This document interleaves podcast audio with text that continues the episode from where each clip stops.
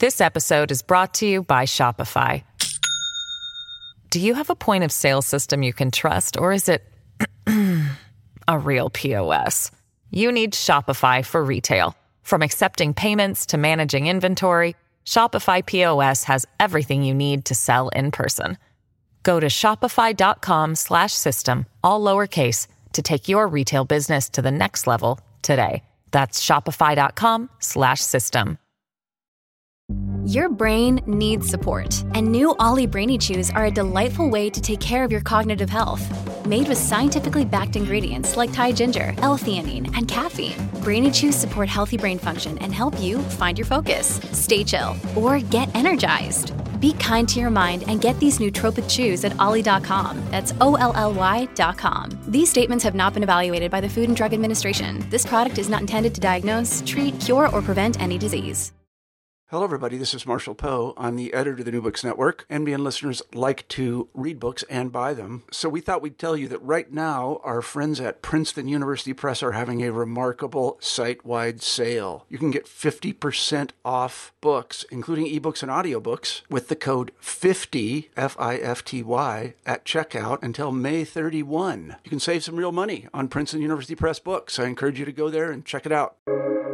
Welcome to the New Books Network. And welcome to the Middle East Studies podcast on the New Books Network. I'm Reuben Silverman, and with me today is Dr. Avner Wishnitzer, a professor in the Department of Middle Eastern and African History at Tel Aviv University. His first book, Reading Clocks Alla Turca Time and Society in the Late Ottoman Empire, was published in 2015. His new book, which we'll be discussing today, is As Night Falls 18th Century Ottoman Cities After Dark published in 2021 by Cambridge University Press. And before we get into the book, I'd just like to ask you, Professor, uh, if you could tell a little bit of your background, how you came to these topics of time and now darkness.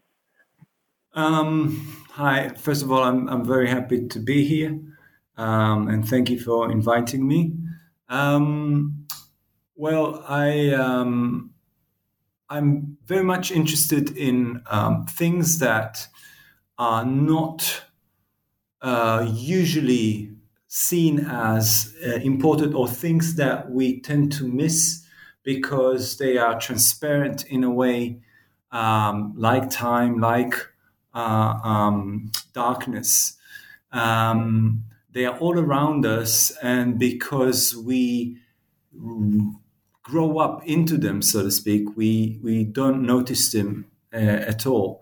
Uh, in the same way, I'm interested in things like like boredom or like facial hair, which is so like in the Middle East, it's so uh, you know it's it's everywhere.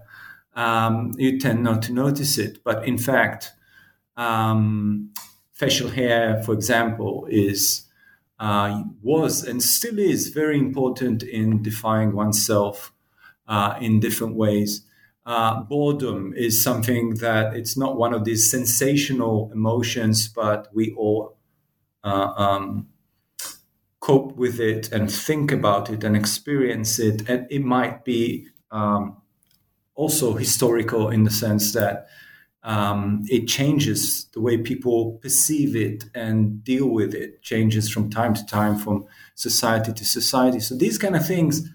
Um, uh, are interesting to me because they are usually much more significant than we acknowledge um, at first glance. So I, I guess my my uh, interest in in the dark hours is very similar in this way.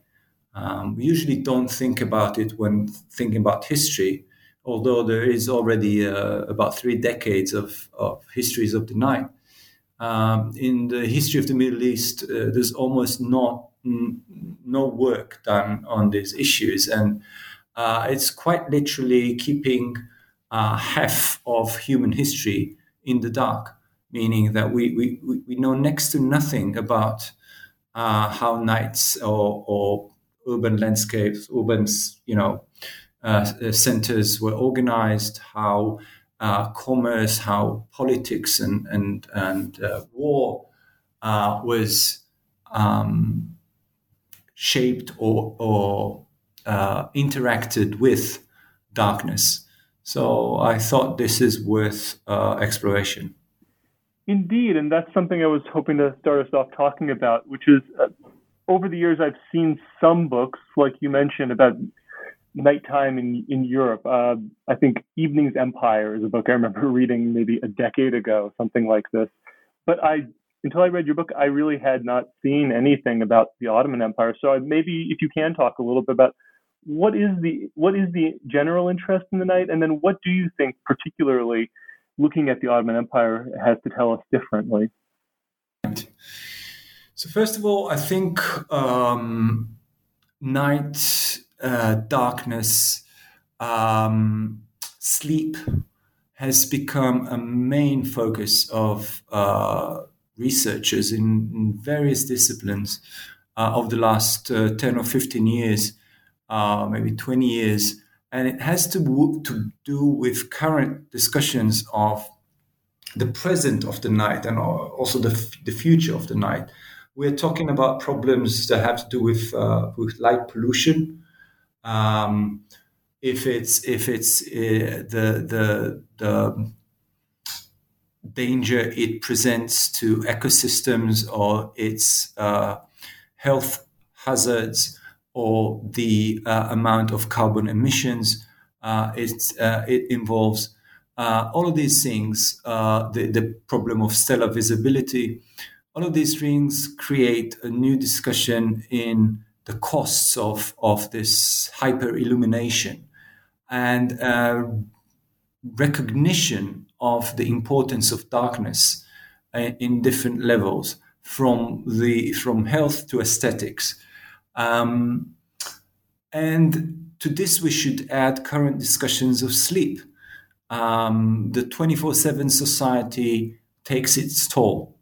Um, and what we see is a constant intrusion of time that used to be kind of shut shut off, uh, a time of um, relative seclusion, a time of uh, rest um, that is uh, constantly disturbed by beeps and uh, incoming messages and uh, constant meddling with social networks and uh, Netflix and all of these things.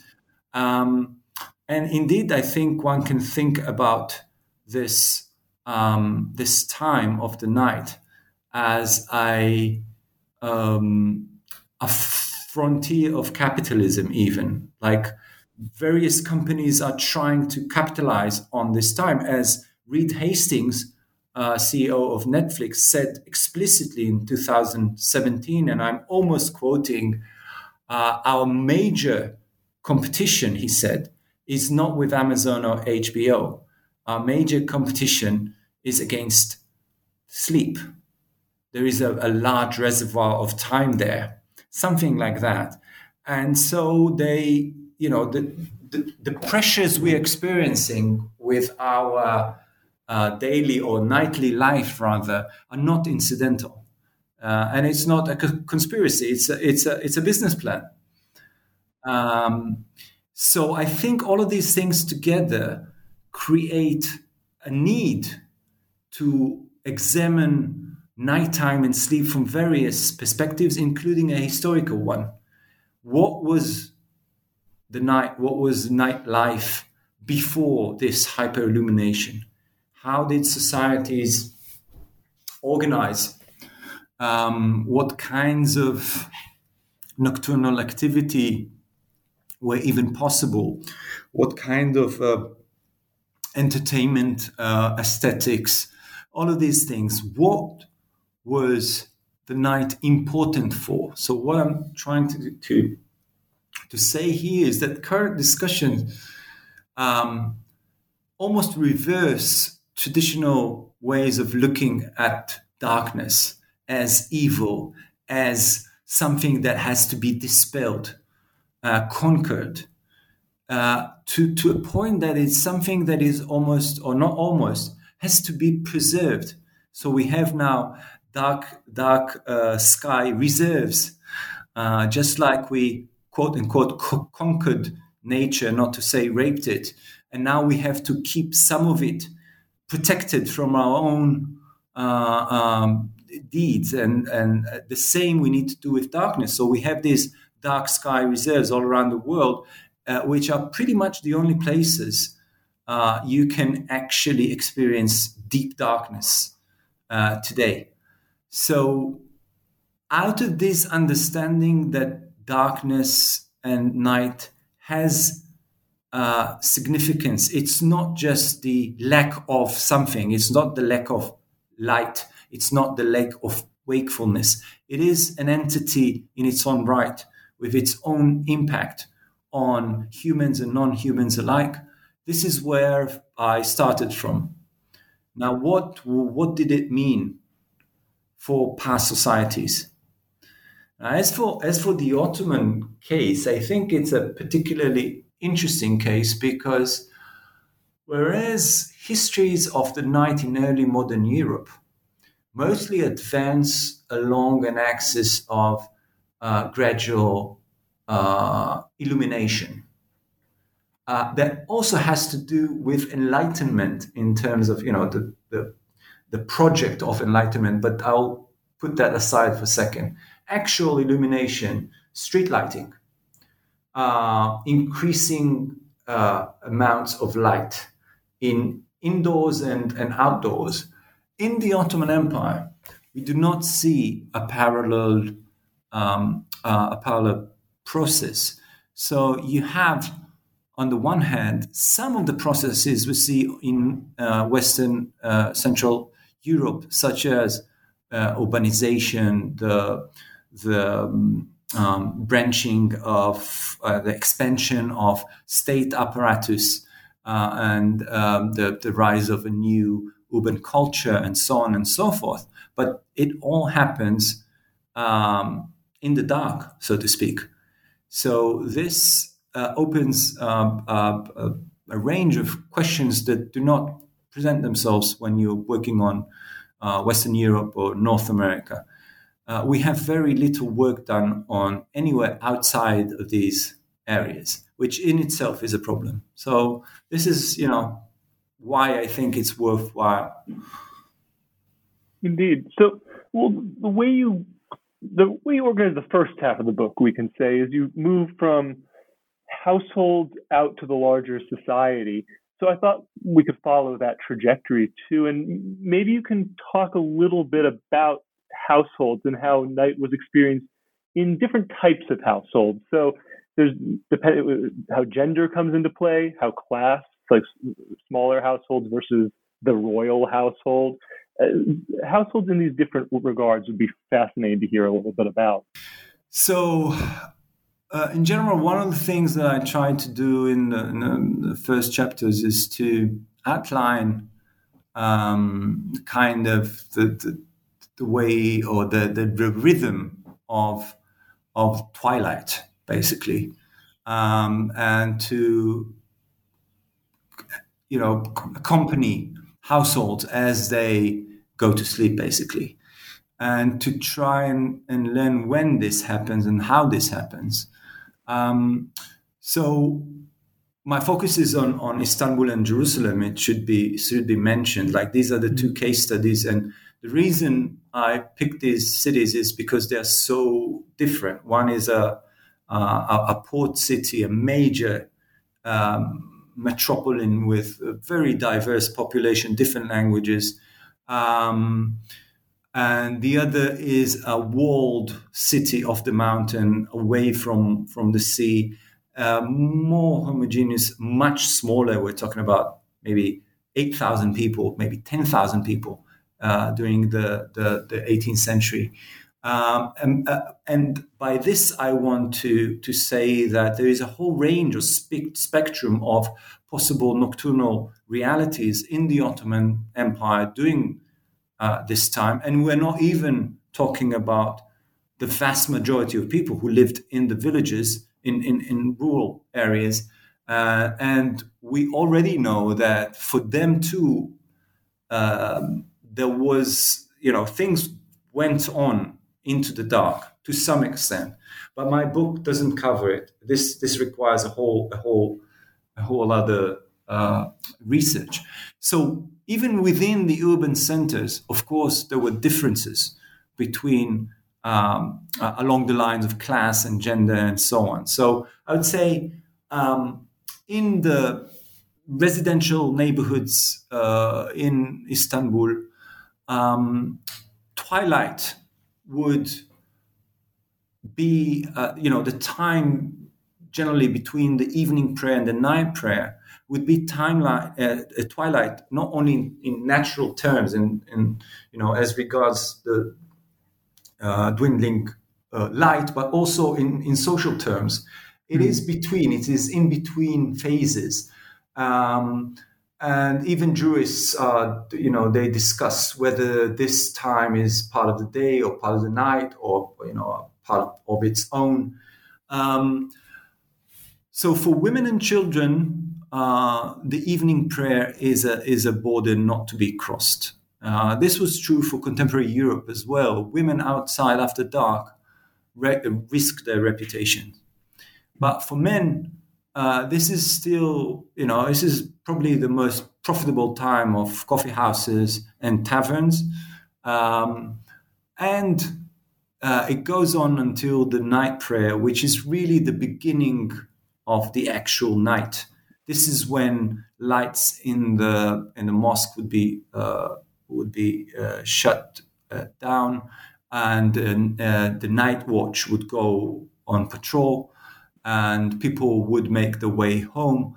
And uh, this happens uh, between, let's say, something like seven fifteen in our terms, in in meantime terms between 7.15 and something like uh, 10.40 p.m. Mm-hmm. Um, at, at the height of summer. So it, it changes with the season, of course. Um, and then uh, people would go to sleep. Most people, okay, most people, and I'll uh, refer to that in a second, would go to sleep around that time, around the time of the evening, of the night prayer or slightly thereafter. How do I know this? I know this from narrative sources, but I also know this from a more or less systematic uh, uh, quantitative uh, analysis of 146 cases that were brought to the Uskudar um, court, uh, which uh, are uh, they, they, they report cases that happened at night, be them uh, quarrels or brawls or uh, or you know anything that happened after after sunset. And when you check the time as it is reported, you find very little cases, very few cases that uh, happened after the night prayer. This does not mean that there was nothing going on, but rather that even when we're talking about the dark hours, most of the activity was concentrated between the evening prayer and the night prayer. Um, and then one of the main reasons for this, I think, is that um, light was quite expensive. Mm. So uh, one of the chapters is it focuses about artificial, it focuses on uh, artificial light, and I show that for an unskilled construction construction worker, um, to get um, several hours of, of, of light would mean uh, working quite a bit.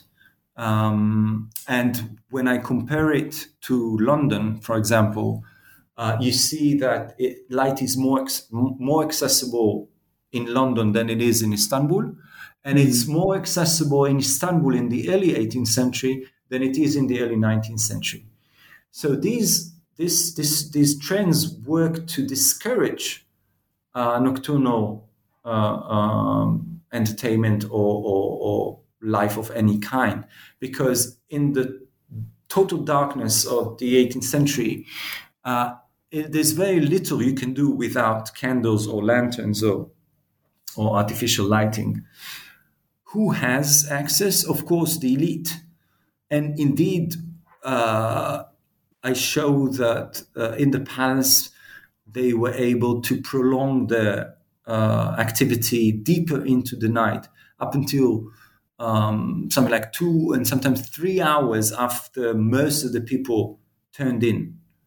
Mm-hmm. Um, so you see that the difference in differential access to life translates into uh, differential uh, nocturnal uh, uh conviviality or entertainment mm. or a- ability to to uh, still do things at night. And this again is similar to contemporary Europe, where you also see this gap between uh, the, the sleeping time of, of commoners and elites.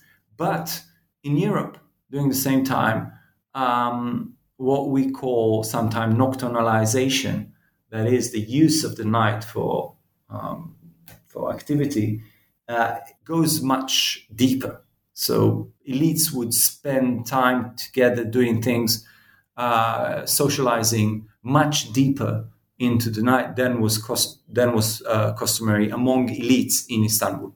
Hmm.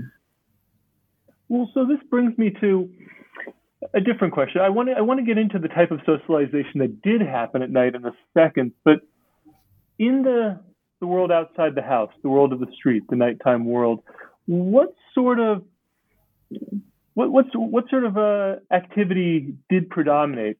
Who exercised control? Who was active? And this brings to a wide cast of individuals you t- talk about, from Janissaries to Kulhan Beys to all sorts of different groups. And I'm wondering if you give some sense of this on the streets at night. What is what is happening then? Right. So um, basically, the the authorities uh, are trying to minimize um, traffic at night um, by uh, using uh, different methods, uh, including uh, gating and and you know all kinds of, of barriers, um, but also imposing uh, the the obligation of each individual to, to carry a lantern, which mm. also means imposing costs on people who want to be uh, outside after dark. Um, and the possibility of getting caught is also the possibility of losing face because if you were outside after dark without a lantern, that means you are up to no good. Hmm. and um, and there were different practices of shaming uh, that I write about which usually means what I call bringing to light, which means exposing those who try to wrap themselves in darkness, uh, exposing them in the eyes of the community. Um, nevertheless, people did go outside, uh, seeking different things. So, first of all, we have the people who are making a living uh, after dark. And um, the night opened uh, possibilities of li- livelihood that, that, that, they could not offer. Uh, and these possibilities were mostly taken, taken by people who had no other choices. And it still is the case that night jobs are usually uh, not something that uh, people choose to do, they are forced to do um, still today. And this was the case in 18th century Istanbul. So we have fishermen that are practicing different types of, of uh, nocturnal uh, fishing. You have um, hammam stokers.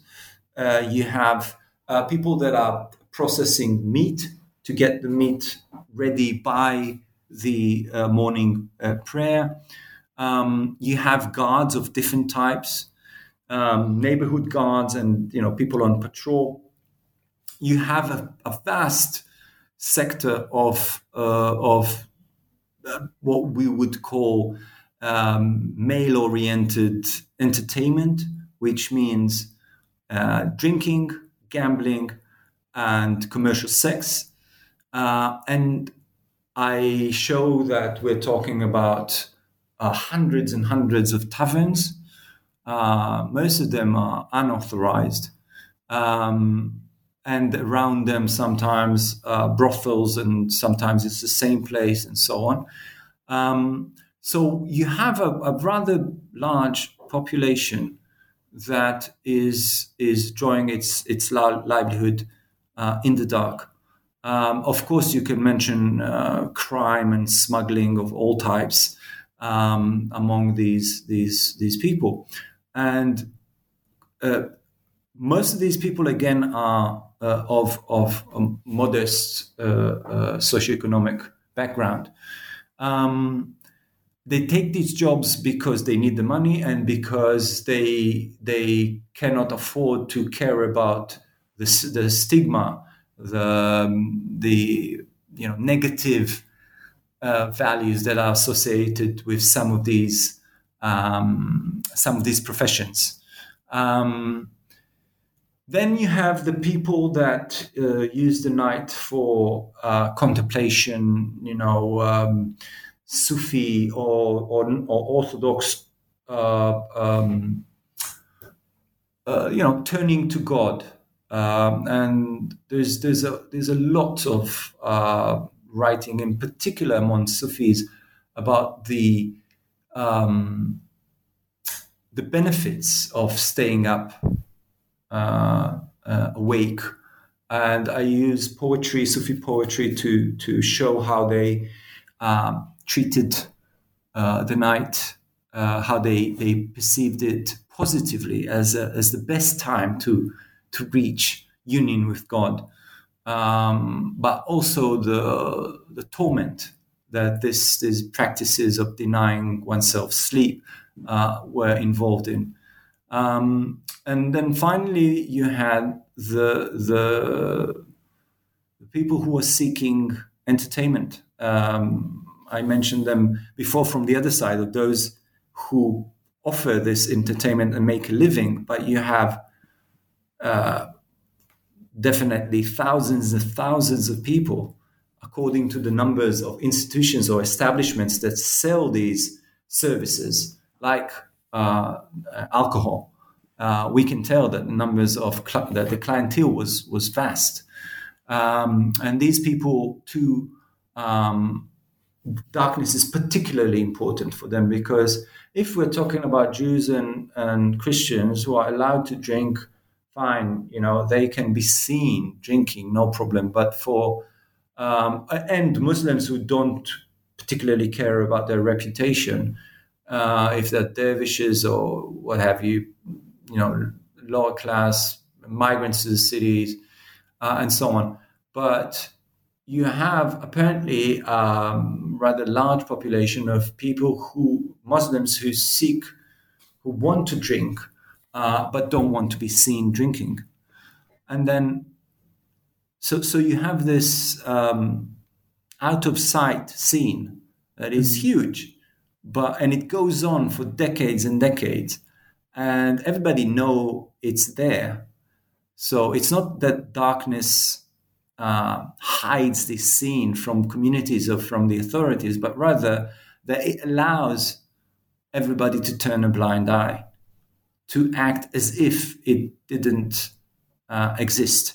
Mm. And people do mind. I mean, some people mind, and um, but the state has not not the state as a, as a monolith, but different officials have vested interest in this scene because they draw tax money and and um, uh, you know penalties that are inflicted on people who are caught drunk in the streets, and of course uh, bribe bribes money. Uh, so from the highest authorities that draw officially draw the tax money that is levied on the taverns to the you know janissary on patrol who can draw uh, a, a, bribe for keeping a tavern uh, open when he when the time has come to close it. So many different people have an interest in keeping this scene alive, and indeed it it remains uh, very wide. Uh, and every once in a while, uh, you know, there comes a sultan that says, "Okay, we need to shut this down," but usually. Uh, it it it takes very sh- very short time for this to reopen.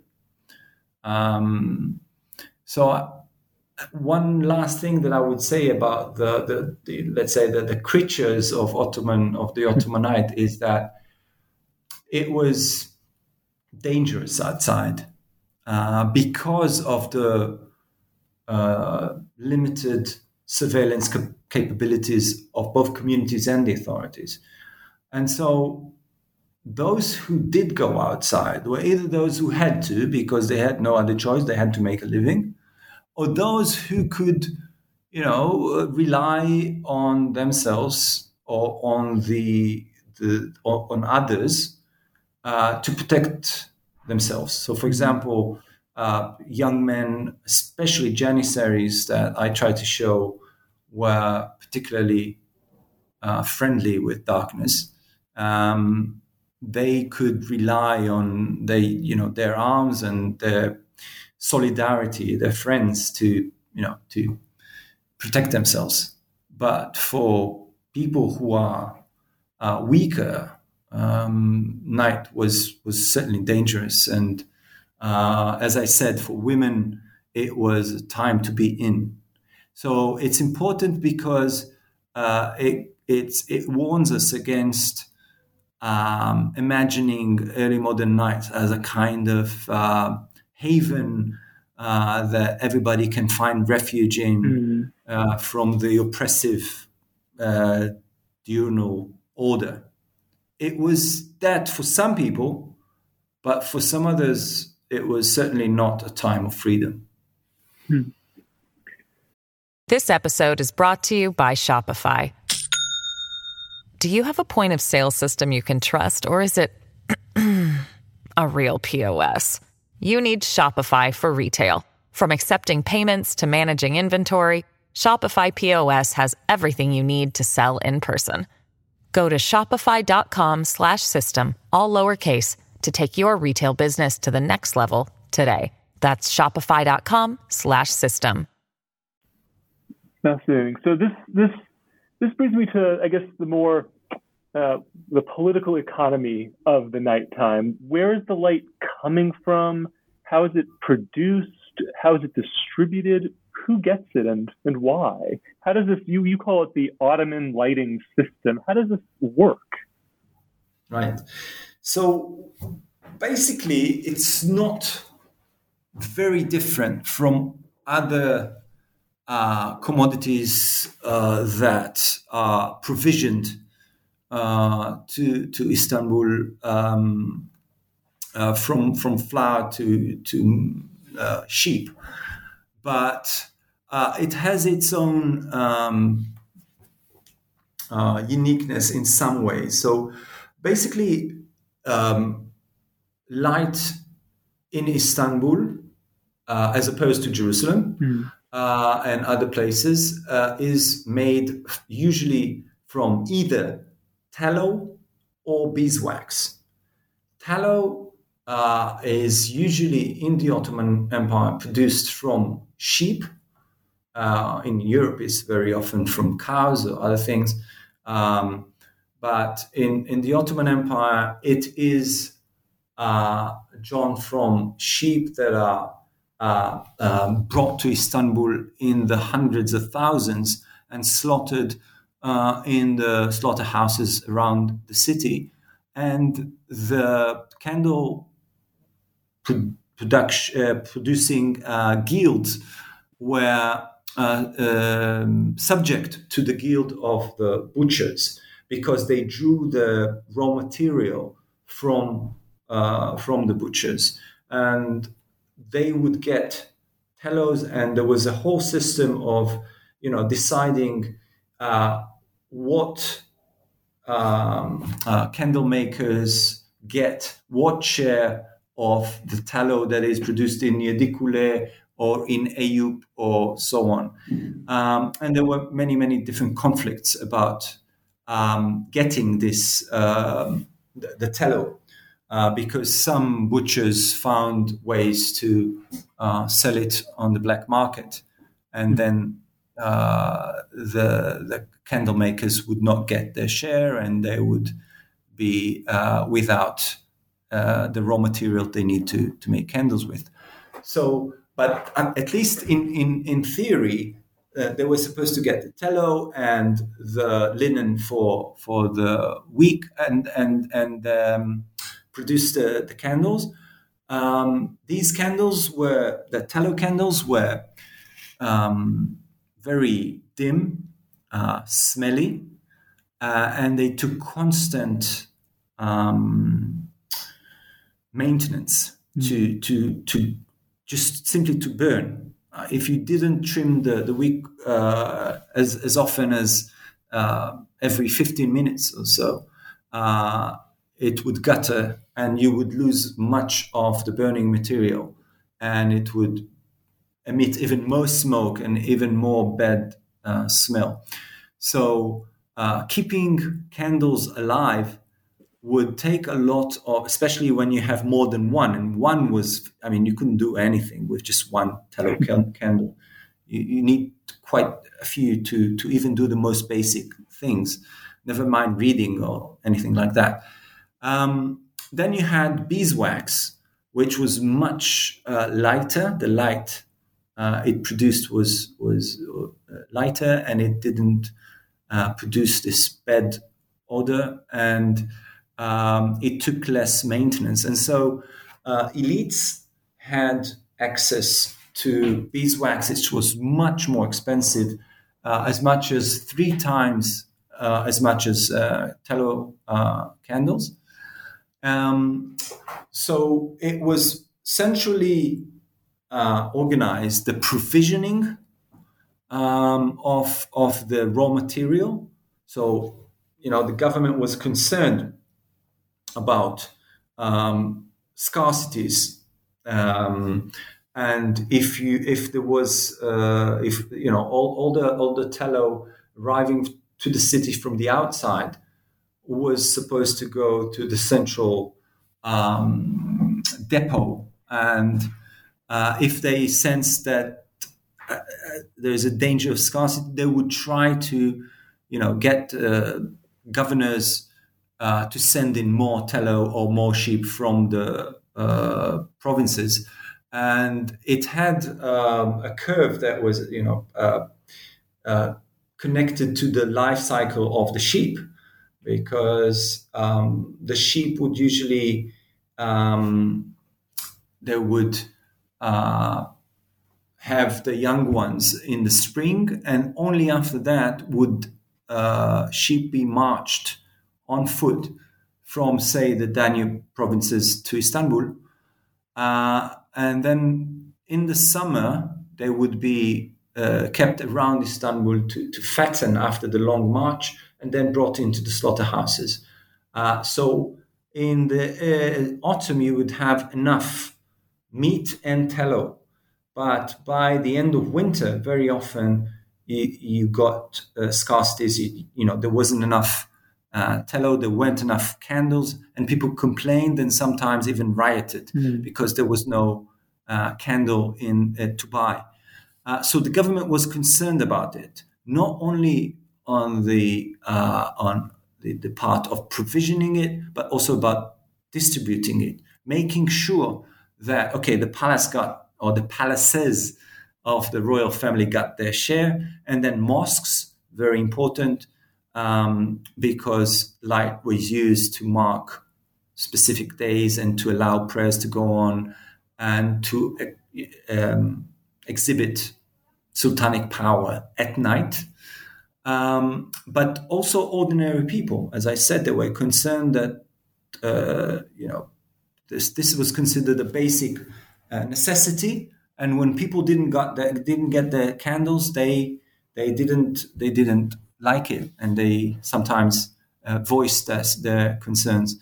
Um, so the, this this system of distribution was supposed to make sure that uh, everybody got their share, but of course, um, commoners got less light and of poor quality. Um, and the, the, the, gap was was quite significant. I tried to show how much it, you know the, the costs of these things, and uh, and you see the immediate impact it has on one's ability to prolong uh, his or her activity into the dark hours. If you don't have, or if light is so expensive, you know, there's not much you can do, even inside. Hmm. Now, the, the final but big question I want us to kind of work our way through is you've chosen the 18th century to look at, the 1700s. What does does the use, does the symbolism, does the politics of light change during this uh, 100, 120, 130 year period? And if so, how do you see it changing? Sure. Um, so indeed, the, the final uh, part of the book uh, is is more about politics and the way night and light at night is used by hegemonic actors, especially the palace, and counter hegemonic actors, especially the Janissaries uh, from the late, uh, let's say, uh, late 18th century uh, all the way down to 1826. Um, and yes, I think there is a change in the way the palace uses light to demonstrate power, and this has to do with uh, um, early, you know, the, the the the attempts or the effort the court puts into uh, reclaim its position in Istanbul following, you know, the Edirne uh, episode. Um, and the palace does this in many, many different ways, as different historians have already demonstrated since the early 18th century, and maybe especially uh, during the so-called uh, tulip era. But maybe you know, there's a whole discussion going on about about this periodization. Um, but what I try to show is that when it comes to nighttime, uh, power was demonstrated through light. Uh, the ability to amass uh, huge amounts of, of candles and, and, and lamps uh, was uh, um, um, an expression of power either the, the, the sultan or, or you know members of the elite sought to demonstrate their power by staging um, demonstrations of light or light spectacles. And again, this is very similar to contemporary Europe, um, where you would have very similar uh, light spectacles. And uh, the Ottomans would uh, certainly invite European envoys to witness their uh, light spectacles, uh, which included not only thousands of lights and mirrors and um, bottles of uh, uh you know water in different colors that created a mm. kind of a, a, game of, of light and ref- reflections, but also uh, fireworks. Um, and these could be private or semi-private occasions, or this could be part of a of a public festival. But in in all of these uh, uh, events, light was explicitly linked to power. And by explicitly, I mean that texts that were written for and about these events made the connection uh, uh very explicit in poetry, in, in chronicles, um, in uh, surnames, uh, that is, you know, festival albums. Um, and European envoys really v- very easily understood, you know, the politics of it because it was very much the same in Europe. Uh, and at least one Ottoman was invited to witness such a festival in in France when he was there. This is um, uh, Yirmisekiz in the early 1720s. Mm-hmm. So um, the, the, the palace is, especially the palace, is uh, putting large amount of money into these light spectacles, also into lighting up mosques. Um, and uh, festivals that have to do with the royal dynasty. So it's really uh, quite literally projecting power um, and uh, stressing the the link between uh, dynasty and Islam and religion. You know, din and, din and devlet um, mm. in particular ways. For example, by uh, lighting up uh, uh, mahya inscriptions, inscriptions made of lanterns that that um, highlighted these connections. These inscriptions would be uh, hung between turrets, turrets of the minarets of, of mosques, of imperial mosques, with, with, with such messages. Um, so, yes, we, we do see a, a way of uh, using relight in this way, but also metaphoric light. So, the writing about the dynasty um, increasingly identifies uh, the, the, the monarch with light and its enemies with darkness. Now, this is, of course, an, an age old technique, rhetorical device. Uh, but what we see, I think, in the as, as the century progresses, is that increasingly the Janissaries are associated with darkness. And by so doing, um, writers that are associated with the palace um, turn uh, what is, in the end of the day, a political, uh, social, social political struggle uh, into a kind of a moral uh, struggle that of, of good against evil. And of course, once you frame a struggle in these terms, um, the the consequences uh, are uh, that that it, it it should end by the, the the you know total defeat of darkness. Uh, there's no way you can compromise with when you're using such dichotomic terms. Um, and I think uh, uh, metaphoric light and metaphoric darkness are increasingly used to frame the growing tension between the palace and Janissaries late uh, 18th century, early 19th century.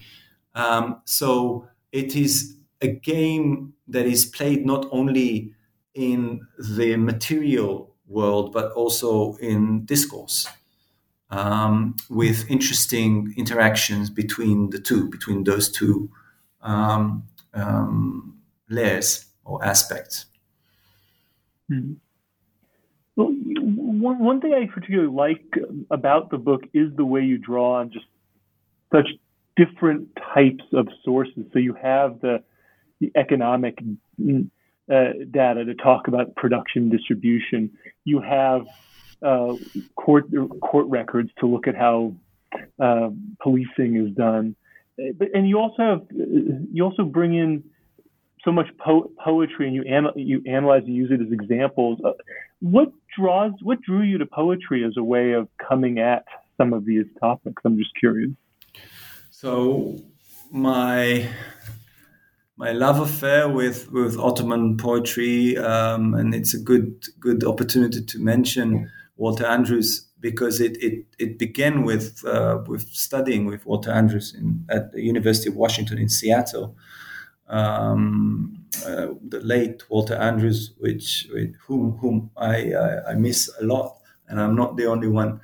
Um, so I got there when I was working on my first book, and Walter kind of opened this whole world of Ottoman poetry uh, about which I knew nothing. Uh, and then Selim Kuru also, um, they, they, kind of showed me the way and the, the this huge corpus of texts that um, that over centuries was so important in, in Ottoman social life, and not just among the elites, as we once used to think.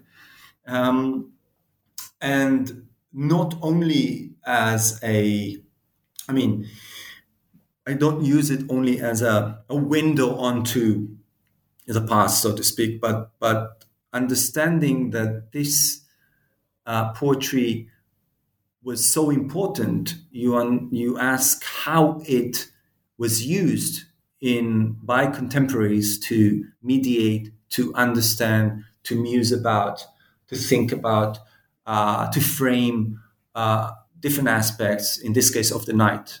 Um, so yeah, I mean, it's just um, um, I, I, I realize there's so much poetry on nighttime I just scratched the surface. Um, and the similes that I used in this poetry have to do with so much of the uh, nocturnal experience that some of it is no longer available to us. For example, the stars. Anyone who's read even one couplet knows that the stars figure so prominently in this poetry.